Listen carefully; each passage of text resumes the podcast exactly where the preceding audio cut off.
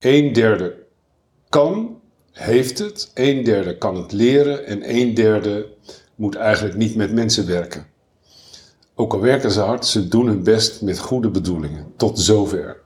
Het ging over, eh, ja, over dat vingerspitsen wat je, wat je moet hebben als. Of, wa- het helpt als je dat hebt, laat ik niet moeten zeggen, maar het helpt als je dat hebt als hulpverlener. Een derde kan het, een derde kan het leren en een derde moet eigenlijk wat anders gaan doen. Is het een beetje helder, die vraag?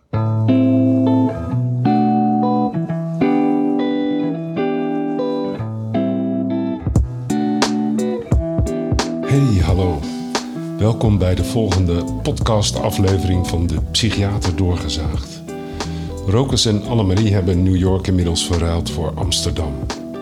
Ze komen in deze podcast natuurlijk nog even terug op hun ervaringen in dat centrum van de wereld. Rokus had veel huiswerk in te halen, dus hij reflecteert op de documentaires Uit de schaduw van Hanna Verboom en ECT bij schizofrenie van Jessica Villerius.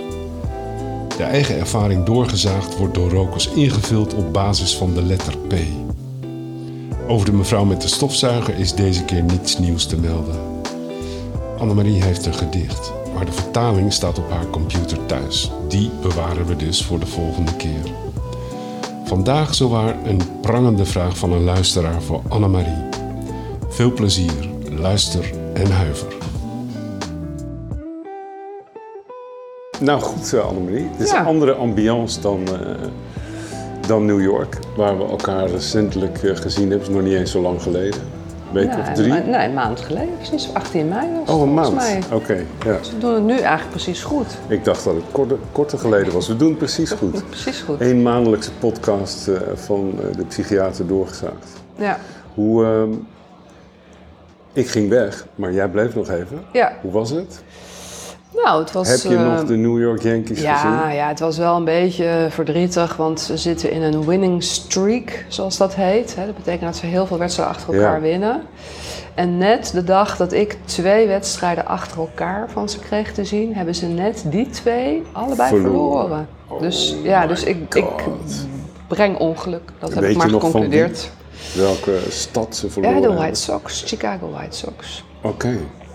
Ja, dus ja, het, het- maar goed, het, het is natuurlijk ook de hele, eh, het hele evenement. En er Ja, zijn en precies. uh, ouwe horen en lachen. En het regende en, niet, eh, anders was het niet doorgegaan. Nee, nou, het was, het, eh, het ging, het, het, scheelde niet veel. Het scheelde niet veel. Er hingen een Ja. soort van zwarte wolken in de lucht. Dat je, en eventjes voelde je de druppels, maar Ja. uiteindelijk is het droog gebleven.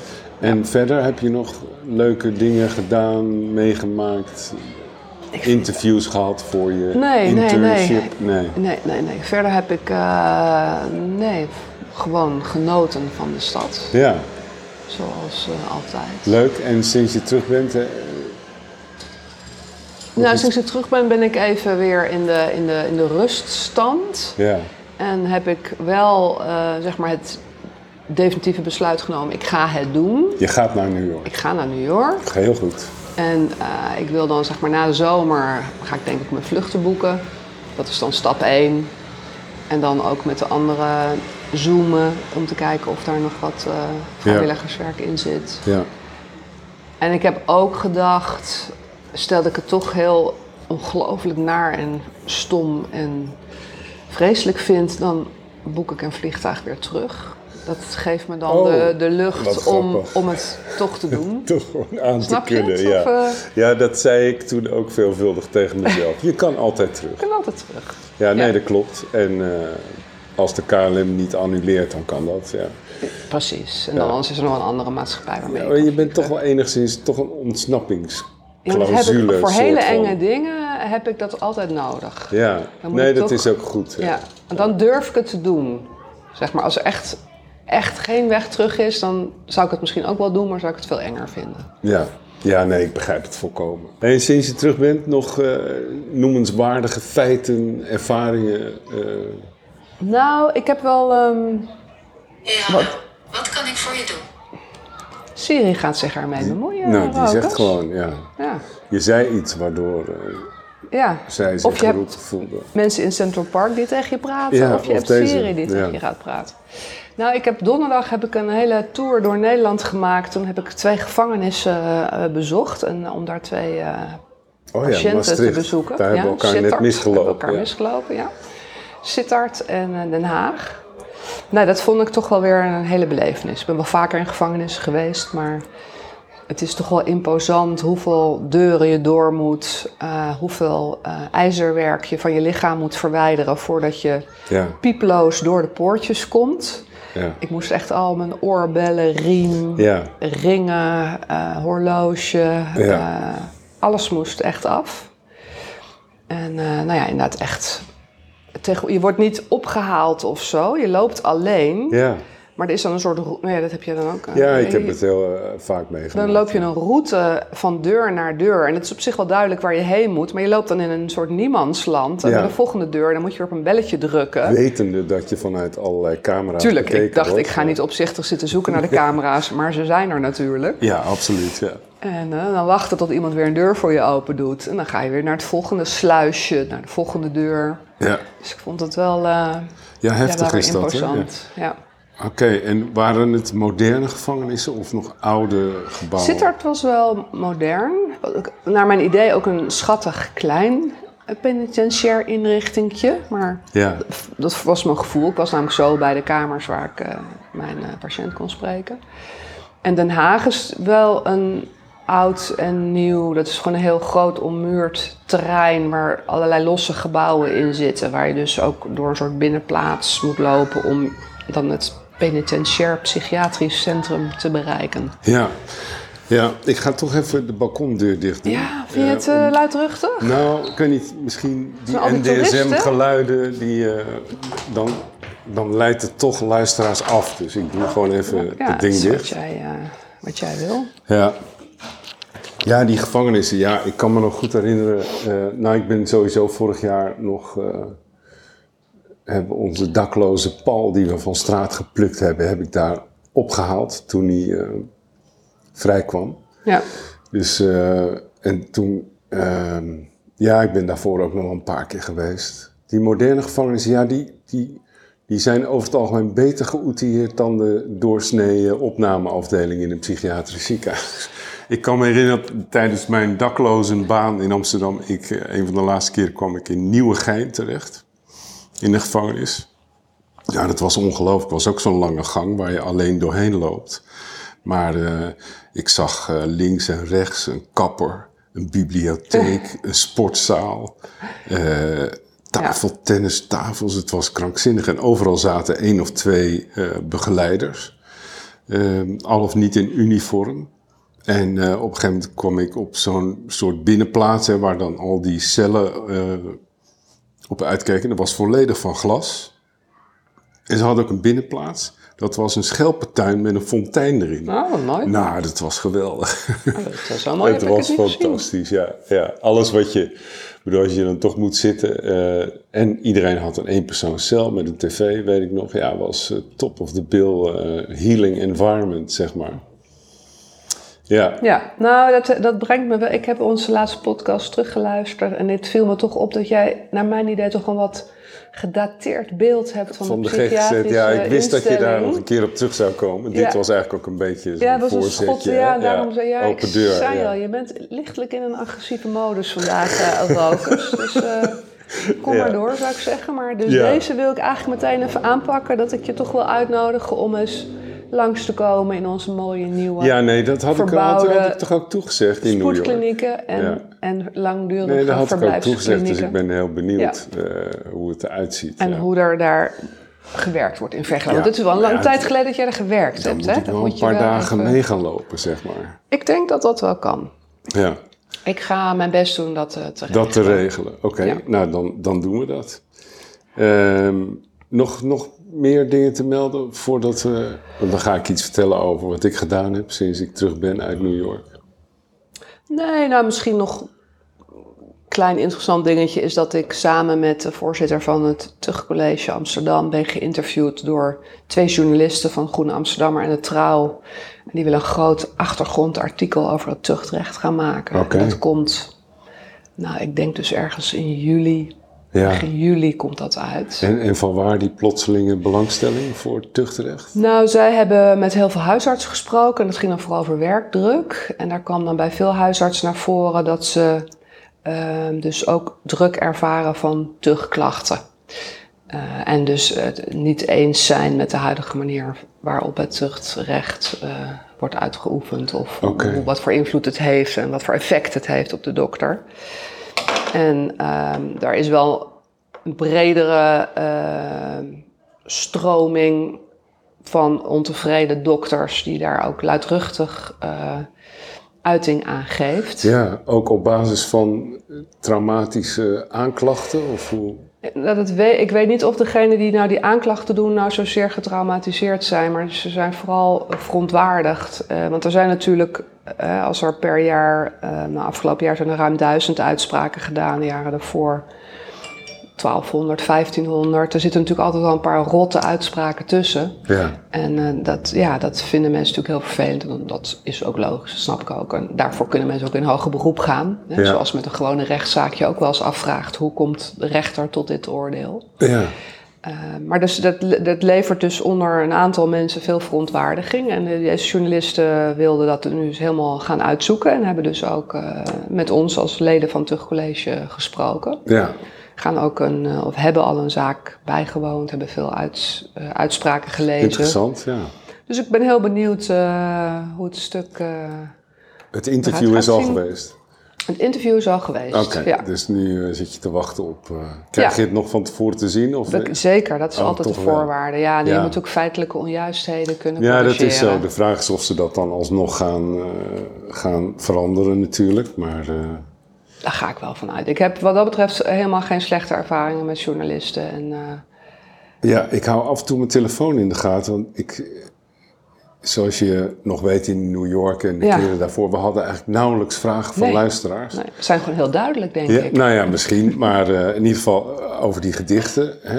En, Ja. en ik heb een kwartiertje geleden op social media oproep gedaan. Van, nou, ik, ik spreek Annemarie over een kwartier. En dus als je vragen hebt, stel ze nu. Ja, nu kan het. Dan neem ik ze nog mee. Dus eh, ik ga even kijken. Nou, hier, eh, ik heb er in ieder geval één. ja, mooi. Maar hoe was jouw eh, Ja, mijn tijd maand. sinds Nou ja, je terug bent uit New Ik York? was eh, natuurlijk terug uit New York. toen ben ik... mijn vrouw heeft me opgehaald. Ik ben weer naar Frankrijk gegaan. Ja. En daar heel veel geklust. En, Maar was zij ook in Amsterdam ja, ze, toen was, ze jij, kwam speciaal terug om mij op te halen. Dat is echt de ja, liefde. dat is echt een liefde. Ja. Ja. Dus ehm, we zijn hier nog even gebleven. en Onze kids, eh, eh, een verjaardag van mijn zoon gevierd. Eh, mijn jongste zoon. En nog even gebleven. Daarna teruggereden en weer aan het verbouwen geslagen. Wat overigens best goed gaat. We zijn Het op is, het is schema. geen ik-vertrek-story nee, met echt niet. geen vergunningen, Ik zou echt liegen als het zo was. elektriciteit het die voelt... helemaal vervangen moet worden. Nee, En- nog niet. Oké, jammer. Het voelt soms wel zo, want er gaat altijd wel iets stuk. Maar Ja. tot nu toe hebben we alles gewoon kunnen repareren. En eh, ik heb mijn hele oude badkamer er volledig uitgerost zelf. Heel goed voor je agressieregulatie trouwens. Oh, die er ze dus toch wel een beetje. Ja, Agressie. nou ja, god ja. Eigenlijk. Ieder mens heeft agressie. Ieder mens, ja. Maar het is heel positief.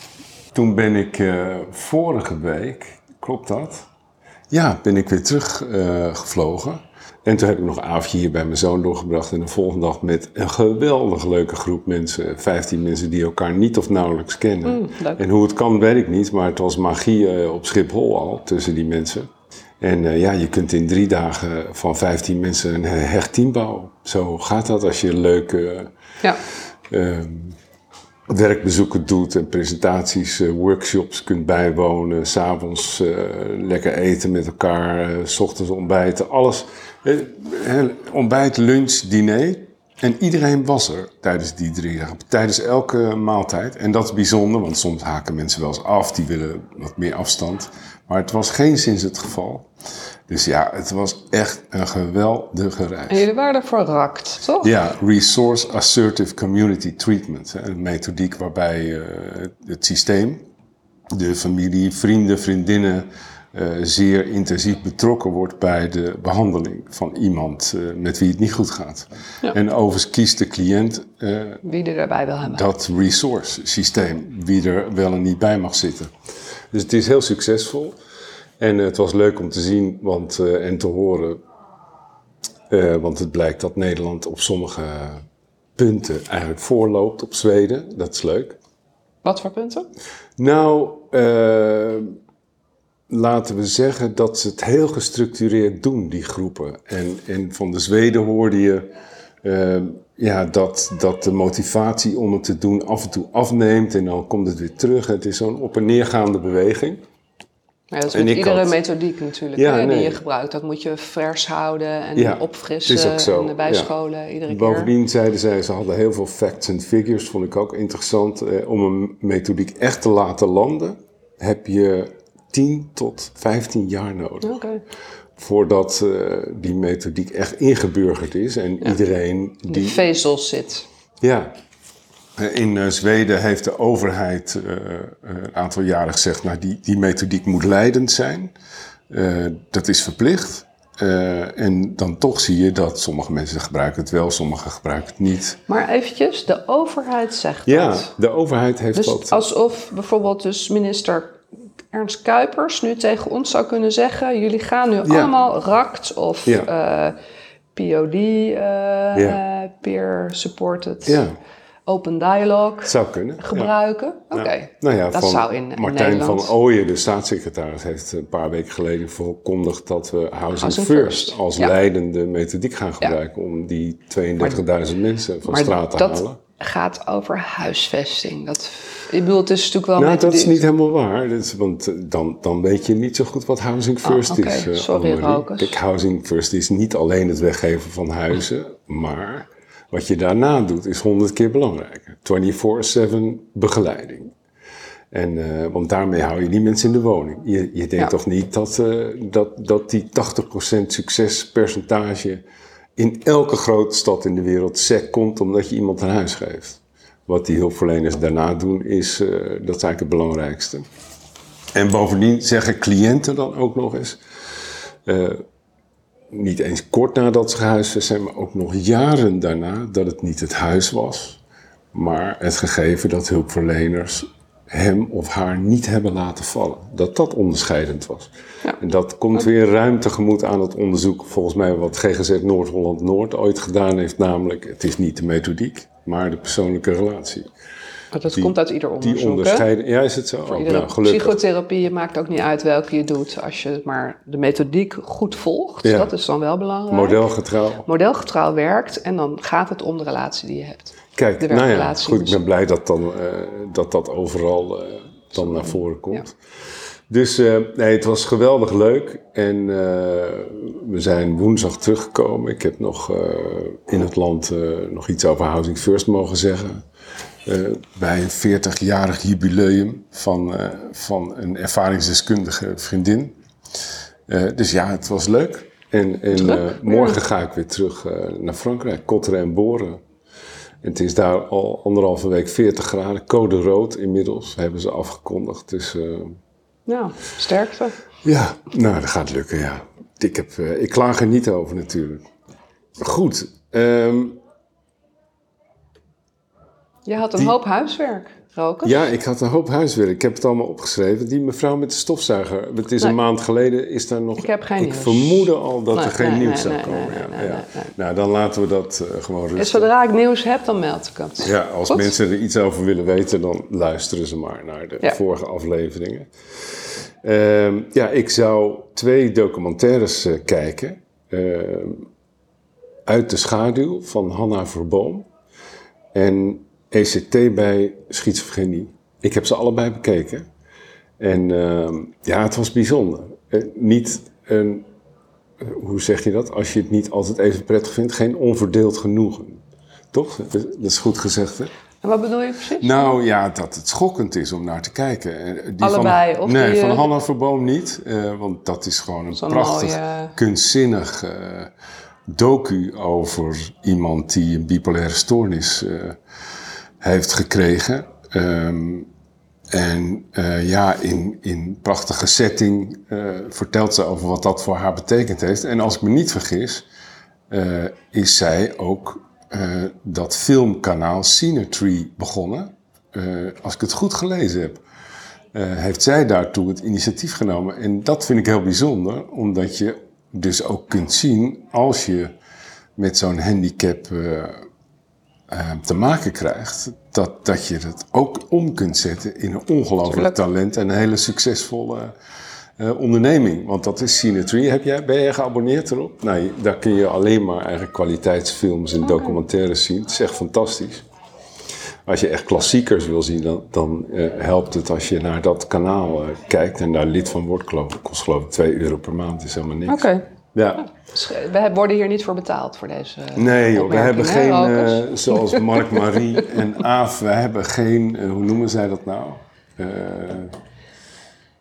suikeroom. Suikeroom, nee, ja, nee, het is nee, nee, iemand die die afleveringen sponsort. Ik hoop dat dat natuurlijk toch een keer gaat komen. Als, als ze er zijn, mogen ze zich melden bij jou natuurlijk. Ja, Dat mag absoluut. altijd. Ja. Ja, kijk, en die documentaire uit de schaduw van Hanna Verboom, de, de naam zegt het al, ik juich het van harte toe. En, en dan zeker als iemand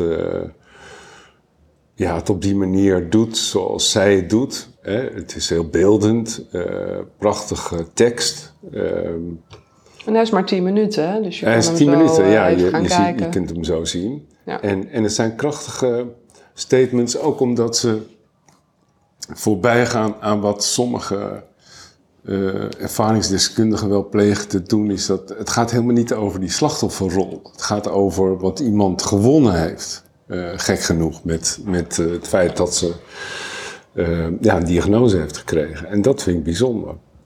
Dus Ja. in Zweden was er ook een jongen, Ivo van der Wal heet hij. Ik mag zijn naam noemen, want ik heb ook een bericht gezet op social media. Die ehm, op een, hij had aangegeven dat hij zijn herstelverhaal wel wilde vertellen. Dus eh, ja, dat is een beetje timen tijdens die drie dagen dat we daar waren. Maar op een gegeven moment dacht ik, nou, dit is het moment. Dus ik vroeg een minuut van tevoren, wil je dat doen? Hij zei, ja, doe het. Ik doe het. En we kregen een hele verhelderende verhandeling over hoe het is om psychotisch te zijn. En dat niet per se heel vervelend te vinden. Er zaten ook allerlei ideeën, eh, vooral woorden, taal, eh, eh, waren bij hem prominent eh, aanwezig. En spelen daarmee een soort, bijna een soort raps die hij in zijn hoofd herhaalde. En, ehm, en hij vertelde hoe, hoe hij na de aankoop van een verwaarloosd zeilschip de, de, renovatie van dat zeilschip heeft aangegrepen om te herstellen van, eh, van die psychotische episode. Ja, echt een ongelooflijk indrukwekkend verhaal. En, eh, en, en op een hele bijzondere, authentieke, emotionele manier verteld. Eh, dus ja, fantastisch. Ja. Dat houdt dan meteen verband met die ECT bij schizofreniefilm. Want ik was natuurlijk geschokt. Het is echt helemaal niet fijn om daar naar te kijken. Ik, ik weet, die mensen krijgen dat toegediend onder narcose. Totaal anders dan eh, in One Flew Over the Cuckoo's Nest. Of, eh, bovendien heb ik ook wel eens via een uitzendbureau eh, op een afdeling bij de VU gewerkt, waar, waar ze dat deden. En, ehm, maar toch is het schokkend om te zien als iemand zo'n stroomstoot door zijn hersenen heen krijgt. ja. Ik, je nee, dat toch- ben ik met je eens. Je Ik heb ziet het toch zo'n epileptisch insult wat opgewekt wordt. En Ja. en ja die- dat fysieke beeld, eh, nou, daar, daar krijg je nachtmerries van. Ik heb het zelf gedaan in Haarlem. Hè. Daar heb ik vier jaar gewerkt in een ziekenhuis. Daar deden we ook ECT. En Ja. ik, ik ben niet, eh, nooit bang geweest voor iets wat ik aan medische handeling moest verrichten. Ja, maar, toen wel? voor de eerste keer drukken op die knop Ja, had ik wel hyperventilatie, Nou, dat me merk heel ik bij mezelf. Dat ik wel echt wel heel erg eng vond. ik Ja. keek naar die docu. Ik dacht, nou, Ja. als ze mij die opdracht geven, ik doe het gewoon niet. Ja. Ik zou het niet kunnen. Ja. Eh, en, en daarmee ga ik even voorbij aan wat ik eigenlijk vind van... eh, maar het is puur qua handeling, dat, hè, dat je... Ja, Nee, het is, het is, ik vond het ook, nou wat ik zeg, ik was oprecht, eh, merkte ik aan mezelf dat ik vreselijk stond te hyperventileren de Ja. eerste keer dat ik dat moest doen. maar je hebt het Ja. wel gedaan. En, eh, Ik was natuurlijk niet alleen, ik had een Nee, collega die mij team instrueerde. bij, ja. En eh, kijk, je doet het, nou ja, het is misschien hetzelfde als drie maanden naar New York gaan. Je doet het omdat je weet dat het goed is voor die persoon, of in ieder geval een kans op verbetering geeft, Ja. een aanmerkelijke kans op verbetering. Dus dan denk je, maar ja, een medicijn geven is toch een ander soort handeling. Ja. Zelfs een spuit geven is een ander soort handeling dan Ja. een epileptische insult geven. ja. ja. Ja, nou, ik vond eh, dat vond ik heel schokkend om te zien. Ik vond ook, uh, want ik, ik, van de week heb ik ook voor Mind uh, heb ik 72 mensen iets verteld online over motivational interviewing, LEAP, listen, empathize, acknowledge en partner. En, um, en Javier Amador, die dat boek heeft geschreven, vergelijkt uh, de diagnose anosognosie, wat optreedt bij mensen die een hersenbloeding hebben gehad, met de symptomen die bij schizofrenie optreden. En dan met name het feit, zegt hij, dat mensen totaal onwetend zijn wat er eigenlijk met ze aan de hand is. En als ik daar les in geef, dan nuanceer ik dat altijd naar mijn eigen inzicht en gevoel. En dat is niet uh, geschoeid op wetenschap, maar uh, ik denk dat mensen momenten hebben dat ze zeker weten dat, dat het eigenlijk helemaal niet goed gaat met ze en dat er iets aan de hand is. En in die documentaire ECT stelt uh, interviewster voortdurend de vraag: uh, weet je eigenlijk wat er met je aan de hand is? En dan zeggen die mannen nee. Helemaal. En dat vond ik ook schokkend. Ik dacht, mm -hmm. en, en, en ze zeiden op zo'n manier, ik dacht, nou, ze weten het gewoon echt niet. Ja. Ze weten gewoon echt niet wat er. Uh, de diagnose schizofrenie, uh, ja, dat zegt eigenlijk niet zoveel. Um, wel als je een hele duidelijke vraag stelt: van zijn de stemmen weg? Ja, ja die zijn concreet. weg. En dan zie je een soort van geluk. Hè? Ja. Ik hoop dat ze nooit meer terugkomen. Ja. Maar ik ben het een beetje eens hoor. Ik denk dat het niet standaard is dat iedereen dat symptoom heeft. Nee. Ben ik, dat ben ik heel met je nee, eens. ik heb het toevallig van de week toen ik over Housing First stond te praten... zat een ervaringsdeskundige die reageerde later om te vertellen dat hij het zo'n mooie voordracht vond. En hij vertelde dat hij uh, in een periode van bijna tien jaar psychotisch is geweest. En uh, uh, uiteindelijk clozapine kreeg en toen dat heel verbleekte ja. die psychose. Uh, maar ik vroeg hem ook, had je nou momenten dat je voelde dat het niet oké okay was met je? Maar hij zei ook, nou, ik, ik was echt wel, ik leefde in een andere wereld. Ja, en, en toch zeggen we ook altijd tegen mensen die, uh, familie of begeleiders, van ga niet mee in de psychose. Nee. Want dat levert wel weer heel veel verwarring op. Ja. Omdat mensen wel weten dat de hele wereld er ongeveer anders over denkt. Hè. Voor hun is het wel heel Mhm. reëel. En als dan opeens mensen er, er wel zeggen dat het klopt, dan... Dat is wel grappig, Dat want is dat boek. Leap schrijft dat namelijk juist wel voor. Oké. Hè, Dat je bevestigt wat iemand eh, meemaakt. Ja, maar dat is wat anders. hè. Ja. Nee, daar ben ik ook met je eens. Er Het- zit een nuanceverschil Het gaat erom of ik het ook ervaar en Ja. ik het ermee eens Ja, het, dat die persoon het meemaakt, Ja. absoluut. En dat dat heel naar is, Ja. absoluut. Maar het gaat erom dat je, nee, ik zie ook die FBI langskomen. Nee, dat, precies. dat moet je niet ja, zeggen. nou die uitspraak helpt als je dat zo lang mogelijk uitstelt. Het helpt, dat schrijft Liep ook voor, geef geen duidelijk antwoord Ja. erop. Blijf uit het oordeel. nee, ja, precies. Eh, en en, en eh, zeg dat je meer tijd nodig verontschuldig je. Sorry voor wat ik ga zeggen, maar is het oké als ik meer tijd neem om te begrijpen wat jij meemaakt? ja. Dus Ja. dan, dat, dan normaliseer je eigenlijk ook eh, wat die ander meemaakt. Ja, ik, ik probeer vooral uit de discussie te blijven. Ja, daarover. precies, En, ja. en mee te leven met wat iemand. Het is een Ja, vak apart, absoluut. ja. absoluut. Nou ja, en ik vind het wel grappig wat je zegt, want ik had gisteren sprak ik een cliënt van mij. En die begon mij een verhaal te vertellen over dat hij wilde van zijn depot af.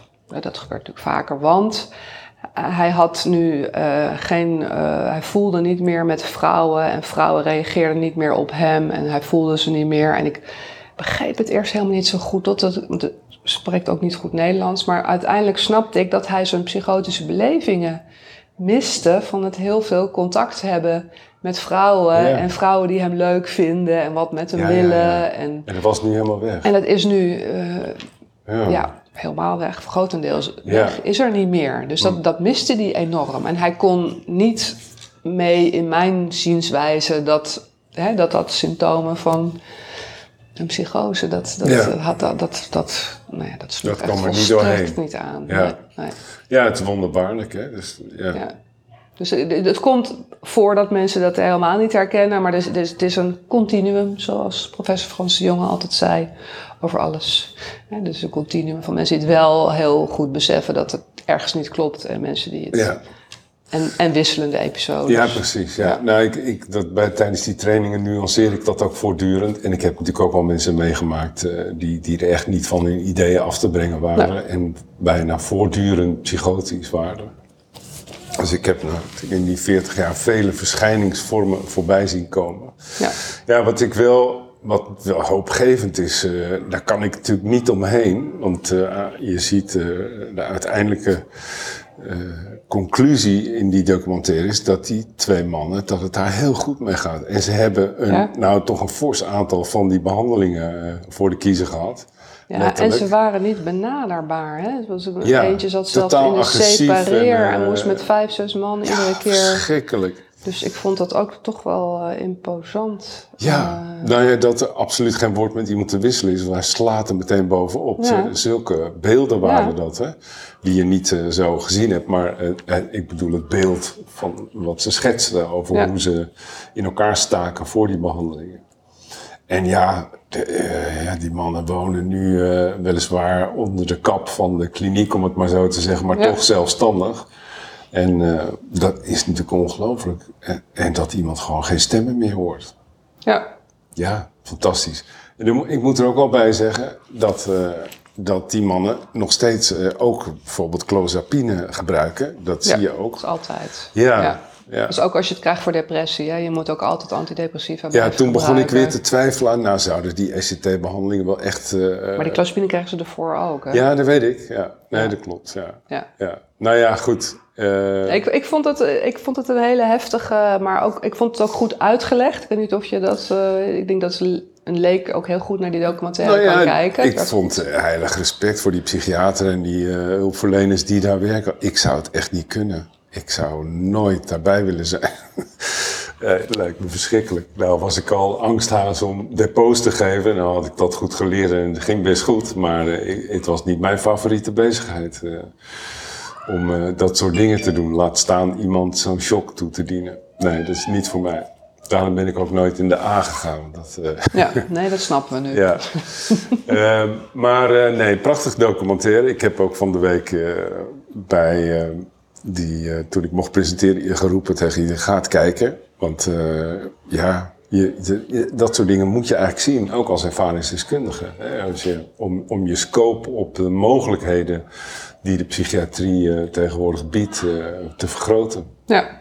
Ik, ehm, ja, stel dat je zo'n familielid hebt, nou, ja, dat, dat zou je doen toch? Als een soort laatste kans. eh, Als dat in plaats van als een, als een soort non-humane behandeling eh, continu een separeer, dan, Ja. dan zou ik ik was er vroeger falikant op tegen, totdat ik kennis kreeg aan een Amerikaanse professor of social work. Ik zal zijn naam hier niet noemen. Laten we het anoniem houden. Eh, mensen die hem ontmoet hebben, die weten meteen wie het is. Maar ehm, die, eh, ik had ook zijn herstelverhaal gehoord. Dat deed hij niet aan plein publiek, maar tegen mij. En ik heb jaren later, toen, toen we een vriendschap ontwikkelden, gevraagd: doe dat nou eens hè, in het openbaar. Eh, want heel veel mensen zullen wat aan dat verhaal hebben. Die man die werd van de een op de andere dag depressief. Hij heeft drie keer geprobeerd om ergens in de vijver zichzelf eh, om het leven te helpen. En hij heeft uiteindelijk twaalf elektroshocks gehad. Die depressie is nooit meer teruggekomen. Hij verloor zijn baan op de universiteit.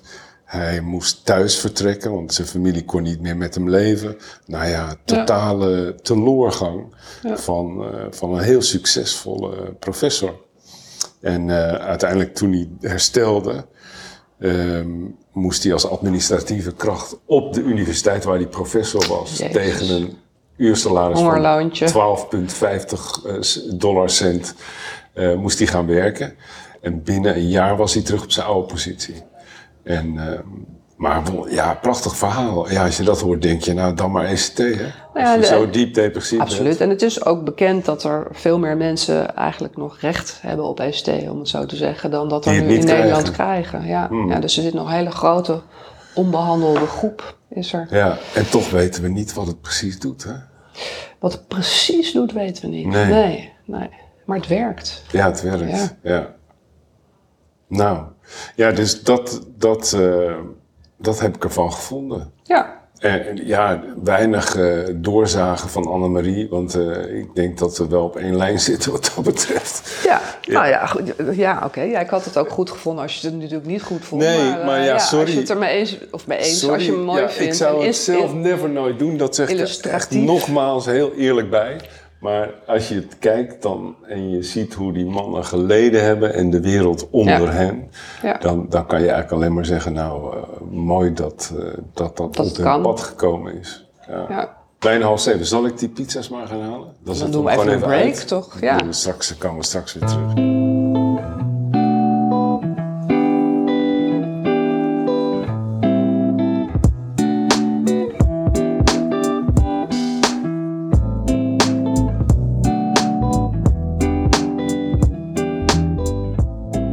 Oké, Annemarie, de pizza eh, is gedaan. Was die lekker? Ja, was helemaal eh, top. Hij was goed. Ja. Ja. Ehm,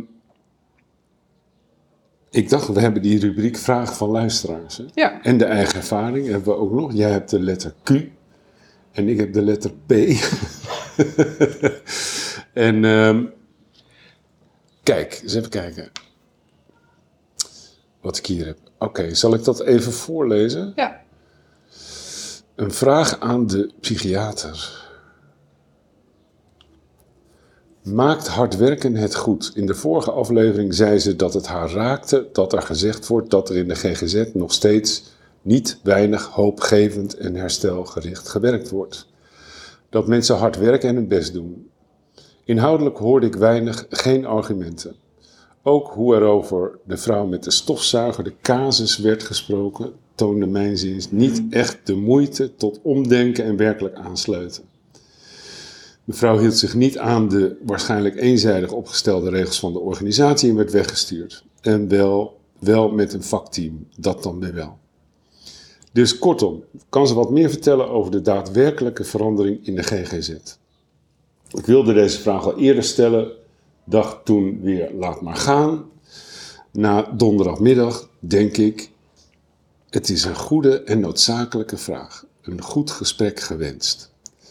De vraag kan en moet natuurlijk eigenlijk beter ingeleid toegelicht worden. En ik ken uiteraard niet alle ins en outs van de casus, maar ik dacht met name ook aan wat Jerm, Jan Berndsen, zij was trouwens ook bij die middag eh, eh, van dat 40-jarig jubileum, zei: een derde kan, heeft het, een derde kan het leren en een derde moet eigenlijk niet met mensen werken. Ook al werken ze hard, ze doen hun best met goede bedoelingen. Tot zover. Het ging over, eh, ja, over dat vingerspitsen wat je, wat je moet hebben als. Of, wa- het helpt als je dat hebt, laat ik niet moeten zeggen, maar het helpt als je dat hebt als hulpverlener. Een derde kan het, een derde kan het leren en een derde moet eigenlijk wat anders gaan doen. Is het een beetje helder, die vraag? Wat, wat is wat jou betreft de... Kan jij wat meer vertellen over de daadwerkelijk, daadwerkelijke verandering in de GGZ? Oh, in vergelijking en met het jouw gaat dan over meer herstelgericht werken Ja, ja, en meer hoopgevend. ja. Nou, kijk, het, kijk, ten eerste is het natuurlijk leuk als wij een beetje van mening verschillen. Dus af en toe kom ik natuurlijk wat pittiger uit de bocht dan, eh, Ja. hè, dan als je mij in mijn alle genuanceerdheid dingen vraagt. Ja. Dus dat moet ik er natuurlijk bij zeggen. Ja. Nou ja, ik denk dat de, de verandering die ik heb meegemaakt eh, sinds ik in 1991 eh, ben begonnen in de psychiatrie, Ja. is dat inderdaad de grote instituten uit de bossen en de duinen zijn weggehaald en teruggebracht zijn naar hun oorspronkelijke eh, ja, gebieden van herkomst, hè, waar de patiënten, de cliënten ook echt vandaan komen. Ik denk dat dat al een omslag is geweest.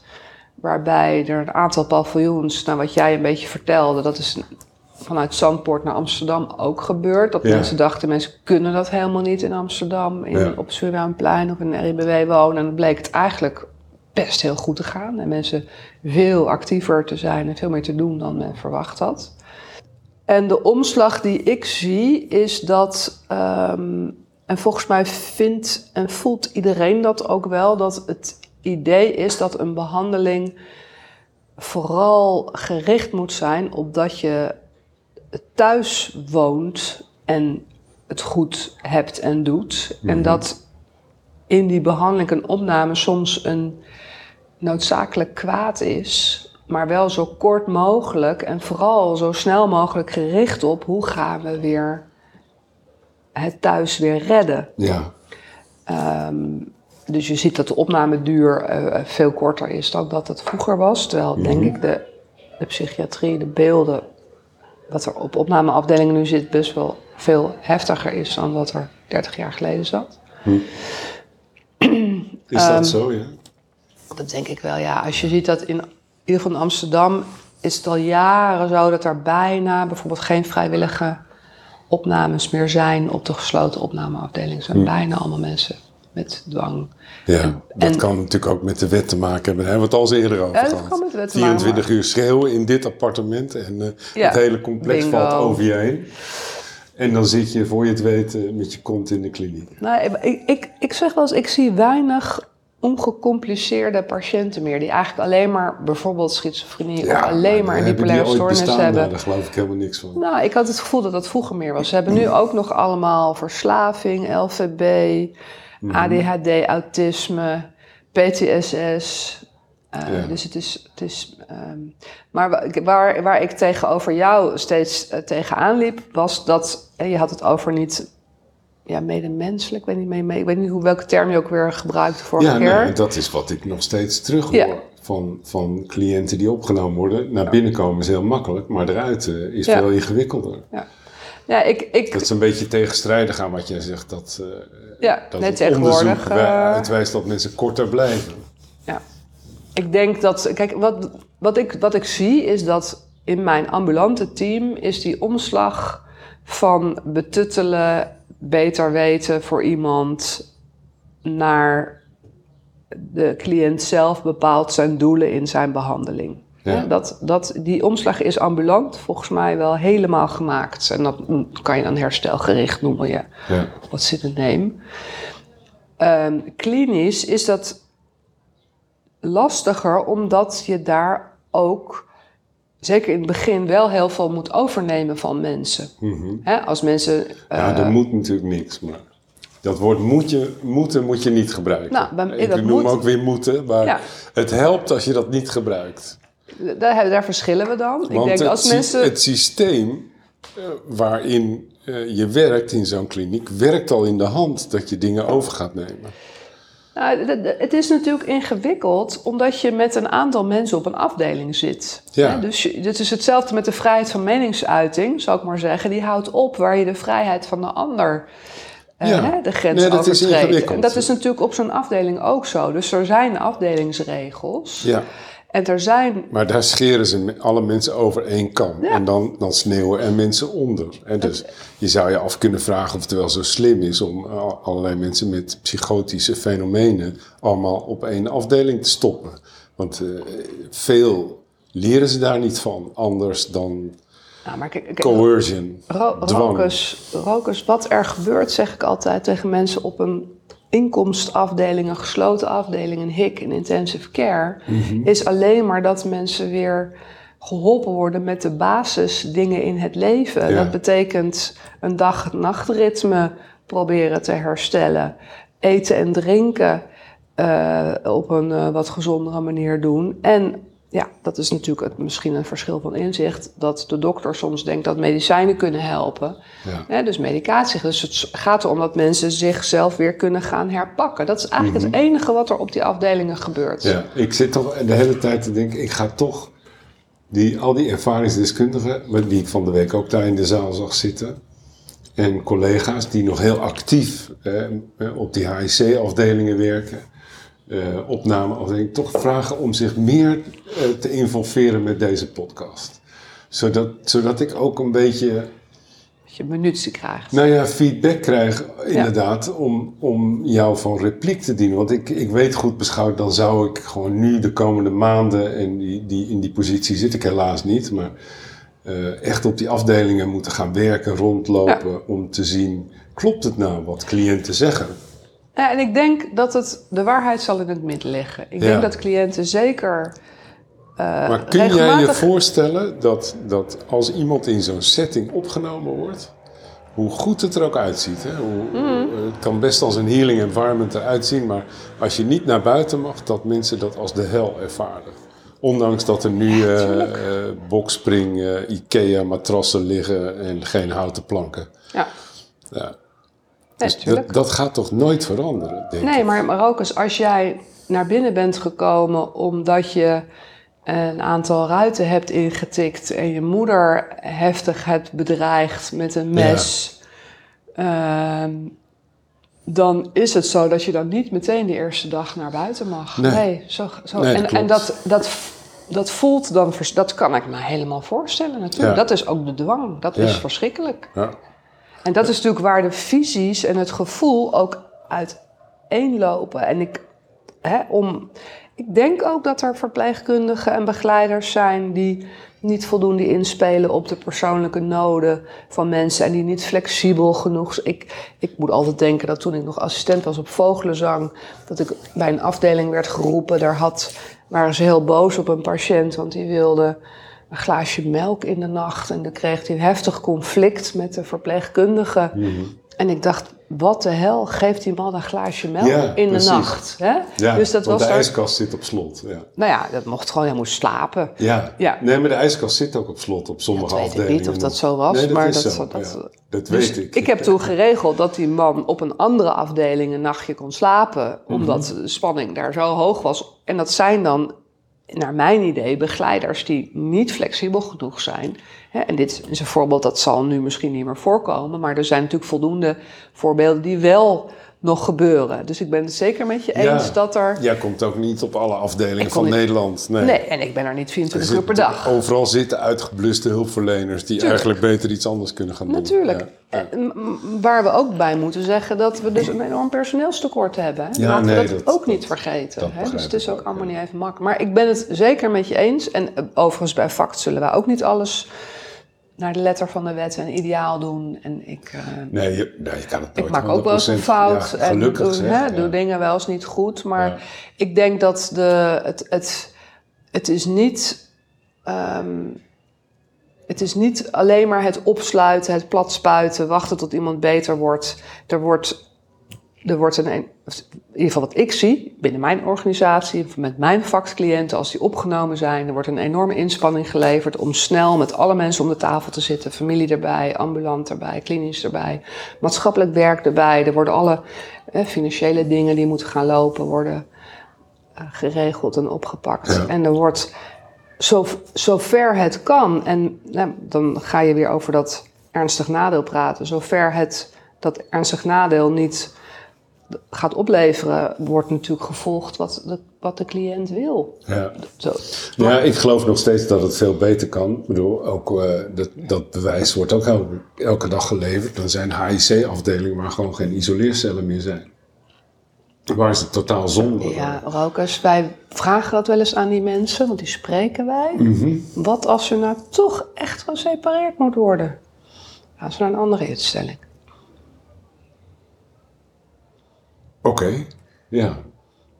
Dat, dat kan ik je dan tippen. Vraag dat als, dan eens aan ze, Aan ze, je bedoelt aan, de ze, verpleging? aan de mensen van de HIK. Ja, dan gaan ze naar een andere kliniek. Ja. Als het niet Nou ja, en een. HIK, een HIK heeft een comfort room en Mhm. een extra beveiligde kamer. Ja. Nou, ik weet niet of je een extra beveiligde kamer wel eens van binnen hebt gezien. ja, dat lijkt op een isoleercel. Dat is gewoon een separeer. Ja. Laten we nou eerlijk zijn. Er is meer nabijheid, hè, want er zit wel begeleiding naast.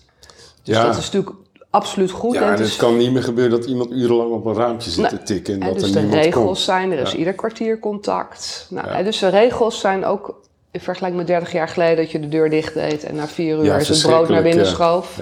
Zijn enorm, enorm verbeterd. Ja, ik was natuurlijk in de afgelopen New York reis in Poughkeepsie weer, waar eh, Steve Misio en zijn eh, medewerkers allerlei diversion programs hebben bedacht. En met diversion bedoelt hij GGZ ontwijkend, hè, om te voorkomen dat mensen Ja. op die opnameafdelingen terechtkomen.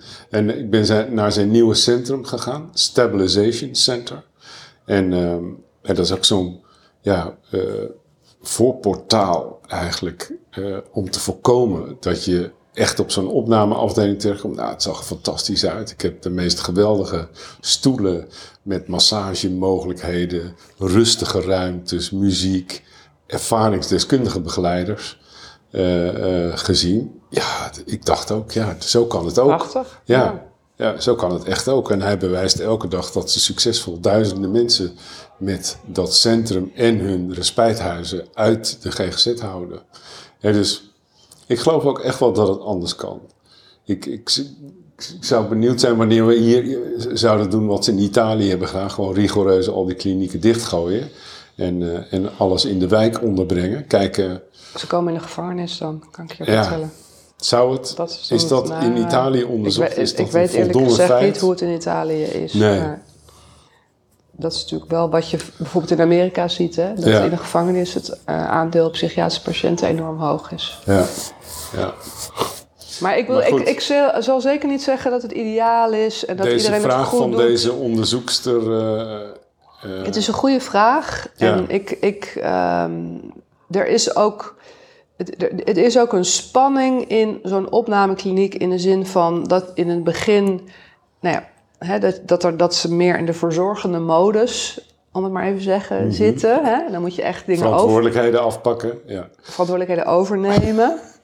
Hè? En dan moeten mensen worden natuurlijk steeds beter. En dan moet je dus in een glijdende schaal mensen steeds meer hun eigen Ja. Leven En en, dat een grip. lastig, en dat is natuurlijk lastig Ja. als je van die andere kant komt. Als hè? je in die controle- en Ja. beheersmodus Precies. zit. Dus om- er zit zeker, ik er- herken en erken dat er een spanning zit Ja, daarop. ja, ja.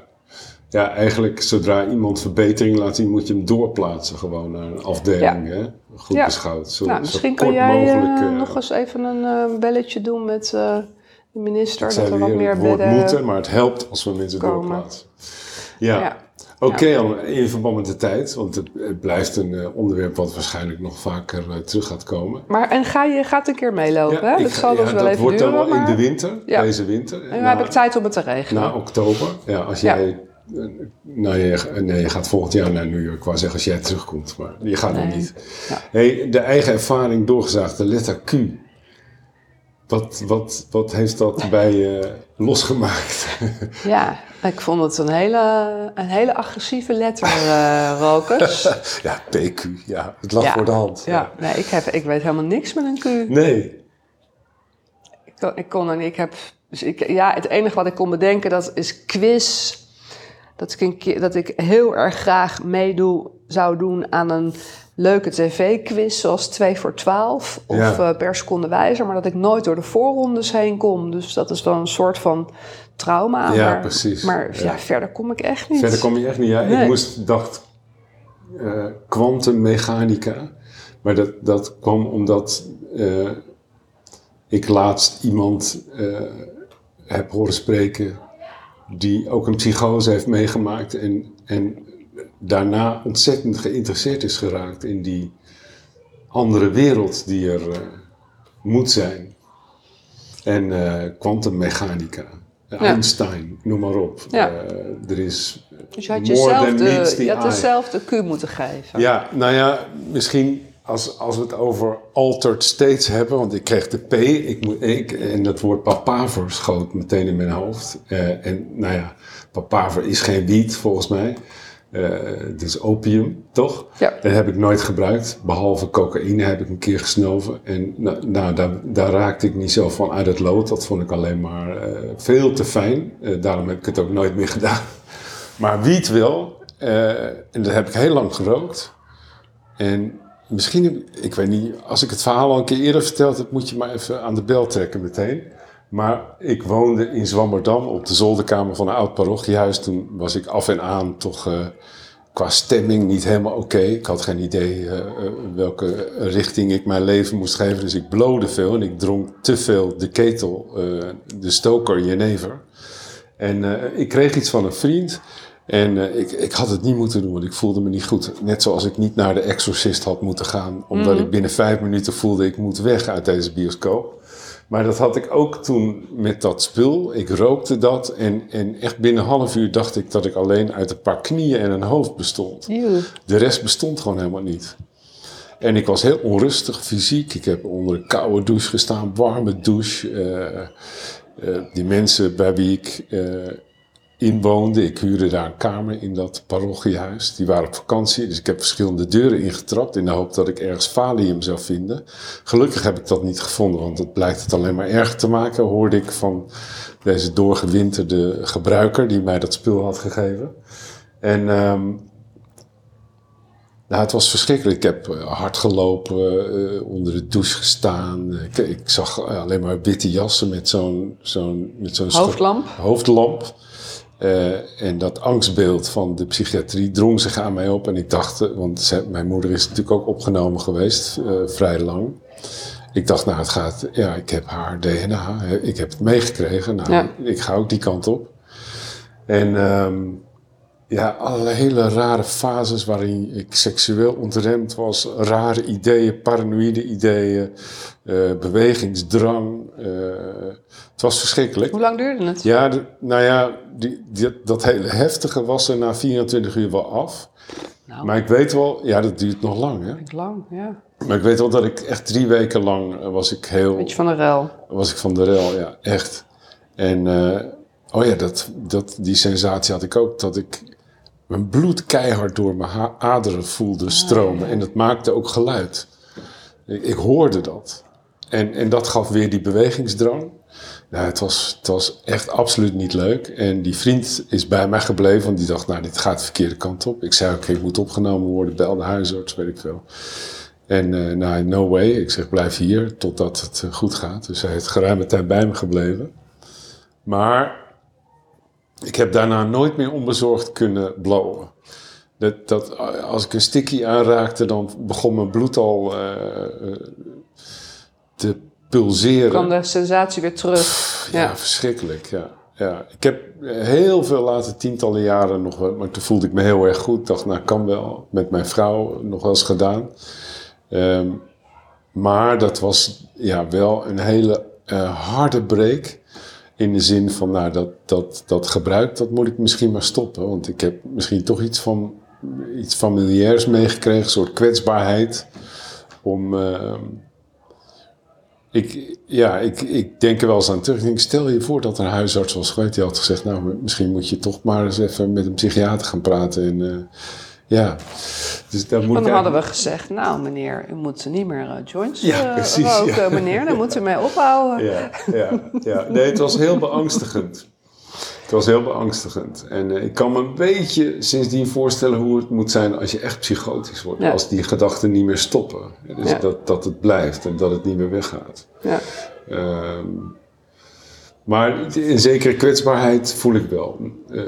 Eh, ik heb dat verhaal over die exorcist ook verteld. Dat is ook wel weggeëpt, maar het zit toch ergens op je harde schijf nog als je dat soort dingen meemaakt. Dus dat was eh, de letter P van papaver, Je wat geen het wiet is. heel Maar, eh, interessante eromheen gepraat. nou ja, zoiets, ja. Ja. ja. Ja. ja. Dus, Ja. dan weet je dat. Ja. Ehm, even kijken. De gedichten. Jij, we hadden twee hele moeilijke gedichten. Die, die niet meteen echt te doorgronden waren. En Ja. dat gedicht van jou heb je vertaald, heb ik begrepen. ja, en dan, nu ben ik dus gewoon mijn telefoon, telefoon vergeten. vergeten. Dus daar zat hij in. Daar staat ja. hij op. Ja. Ja. Dus dat moeten we dan tot de volgende keer bewaren. Of kan je het nog zo uit de krochten van je brein eh, tevoorschijn toveren? Nou ja, Nee, ik- hè? ik kan hem, we kunnen hem zo googlen als je Ja, weet ik, maar je eh, hebt hem echt vertaald. Nee, vertaald, More Ja. or less. more or less. Ja. Ja. Nee, maar het is wel, wel goed om dat dan echt goed te Ja. doen. Zodat het, want anders gaan we nu zo naar het gedicht kijken en zeggen we eigenlijk hetzelfde als vorige keer. Ja, Ja. ik begrijp het niet zo. Ja, Ja, nou, hij blijft, hij blijft moeilijk. hij blijft moeilijk. Hij blijft moeilijk. Ja. Ja. Ja. En heb je, heb je een nieuwe ook of niet? Een nieuwe? Ja, een nieuw gedicht? Nee. Nee. Moest, ik, moest ik nog een gedicht Nou ja, had gekund, maar ik heb er wel een. Ehm, en dat is een gedicht van mijn favoriete dichter David White. En daar zitten een paar fenomenale zinnen in, waarvan. eh, eh, ja, in de eerste vijf zinnen zit er al één ding. Wauw, dit is, dat is voor mij zo. Zal ik hem voorlezen? Hij heet Everything is waiting for you. Your great mistake is to act the drama as if you were alone. As if life were a progressive and cunning crime with no witness to the tiny hidden transgressions. To feel abandoned is to deny the intimacy of your surroundings. Prachtige zin, hè? To mhm. feel abandoned is to deny the intimacy of your surroundings. Surely, even you at times have felt the grand array, the swelling presence, and the chorus crowding out your solo voice. You must note the way the soap dish enables you, or the window latch grants you freedom. Alertness is the hidden discipline of familiarity. The stairs are your mentor of things to come. The doors have always been there to frighten you and to invite you. And the tiny speaker in the phone is your dream ladder to divinity. Put down the weight of your aloneness and ease into the conversation.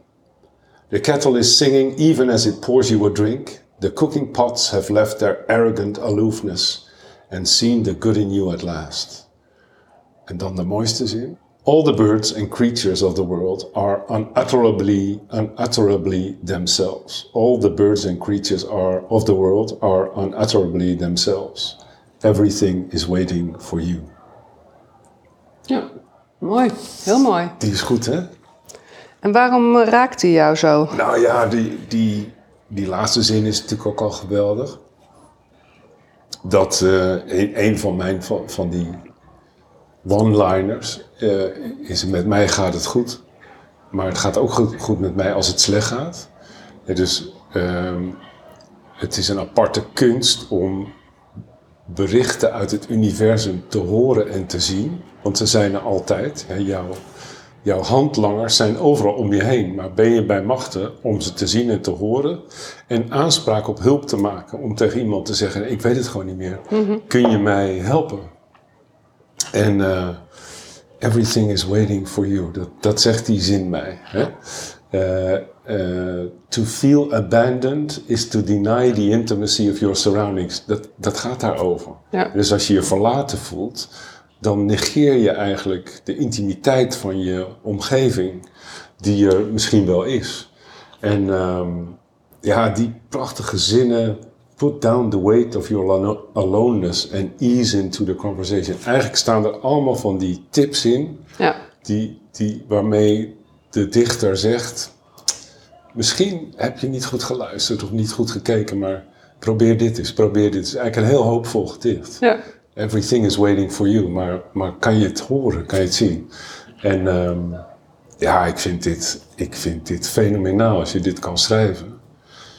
Ik, ja, Ja. dat zou ik zelf willen kunnen, gaat nooit gebeuren, maar eh, het is een van mijn favoriete gedichten. Voor mensen die het even niet zien zitten. Eh, overigens draagt hij het voor zoals ik het voordroeg. Nou, af en toe stopt hij en geeft hij uitleg. Of hij herhaalt een zin drie keer om er de nadruk op te leggen. En, eh, dus hij heeft een hele aparte manier van presenteren, omdat hij graag wil dat mensen begrijpen wat hij met die woorden bedoelt. Dus herhaalt hij het soms, of gaat zijn stem omlaag, of juist gaat hij harder spreken. Het is een hele bijzondere kerel, die David White. Dus dit is Everything Mooi. is Waiting for You. Nou ja, het, het, het haalt voor mij extra aan dat je, je bent vooral wie je bent in relatie tot de anderen.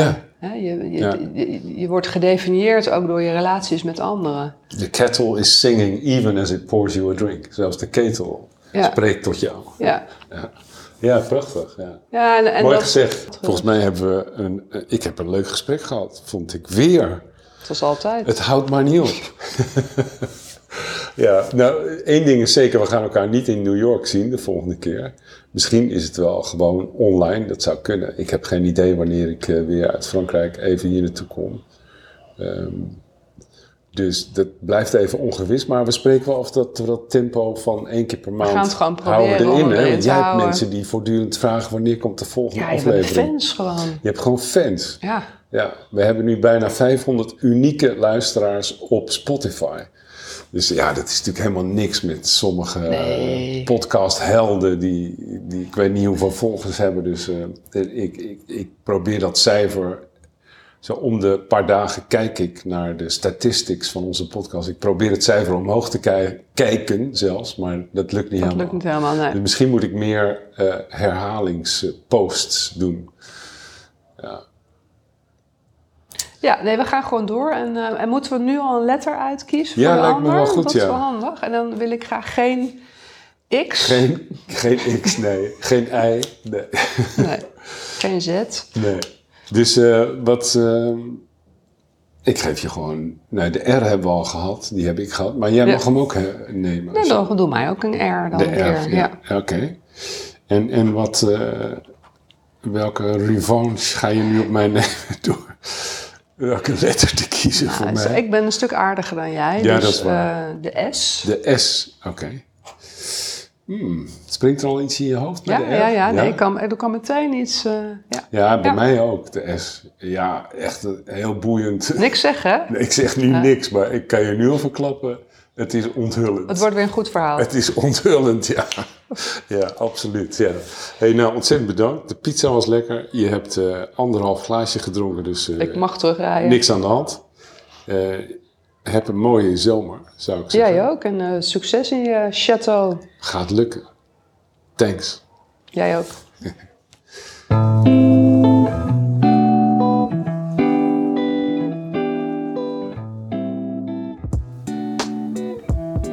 Bedankt voor het luisteren naar deze aflevering van De Psychiater Doorgezaagd. Een collega van Annemarie is boos, want Rokus geeft volgens haar een onterecht beeld van het klimaat op een psychiatrische afdeling.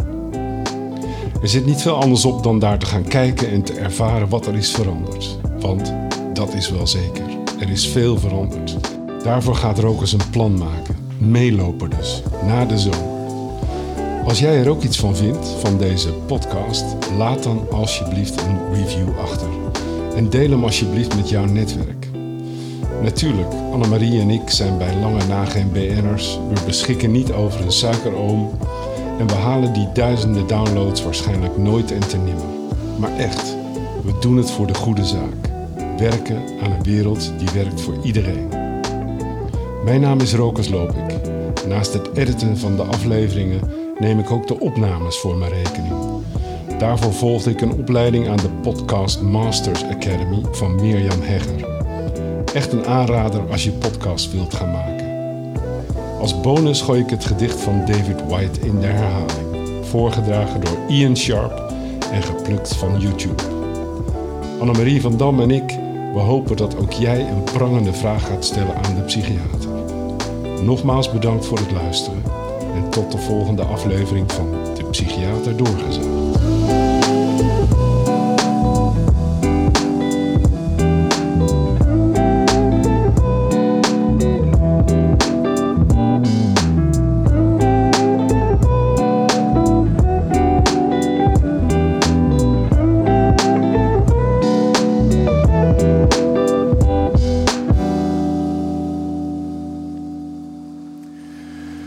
A piece I wrote called Inevitably Everything is Waiting for You.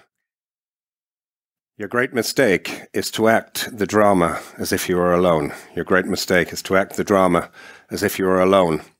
As if life were a progressive and cunning crime with no witness to the tiny hidden transgressions. As if life were a progressive and cunning crime with no witness to the tiny hidden transgressions.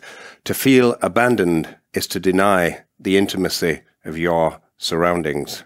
Surely, even you at times have felt the grand array, the swelling presence, and the chorus crowding out your solo voice. You must note the way the soap dish enables you, or the window latch grants you courage. Alertness is the hidden discipline of familiarity. Alertness is the hidden discipline of, famili- of familiarity. The stairs are your mentor of things to come. The doors have always been there to frighten you and invite you, and the tiny speaker in the phone is your dream ladder to divinity. Put down the weight of your aloneness and ease into the conversation. Put down the weight of your aloneness and ease into the conversation. The kettle is singing even as it pours you a drink. The cooking pots have left their arrogant aloofness and seen the good in you at last.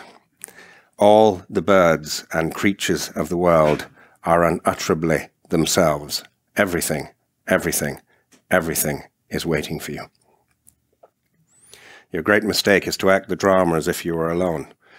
As if life were a progressive and cunning crime with no witness, no witness to the tiny hidden transgressions.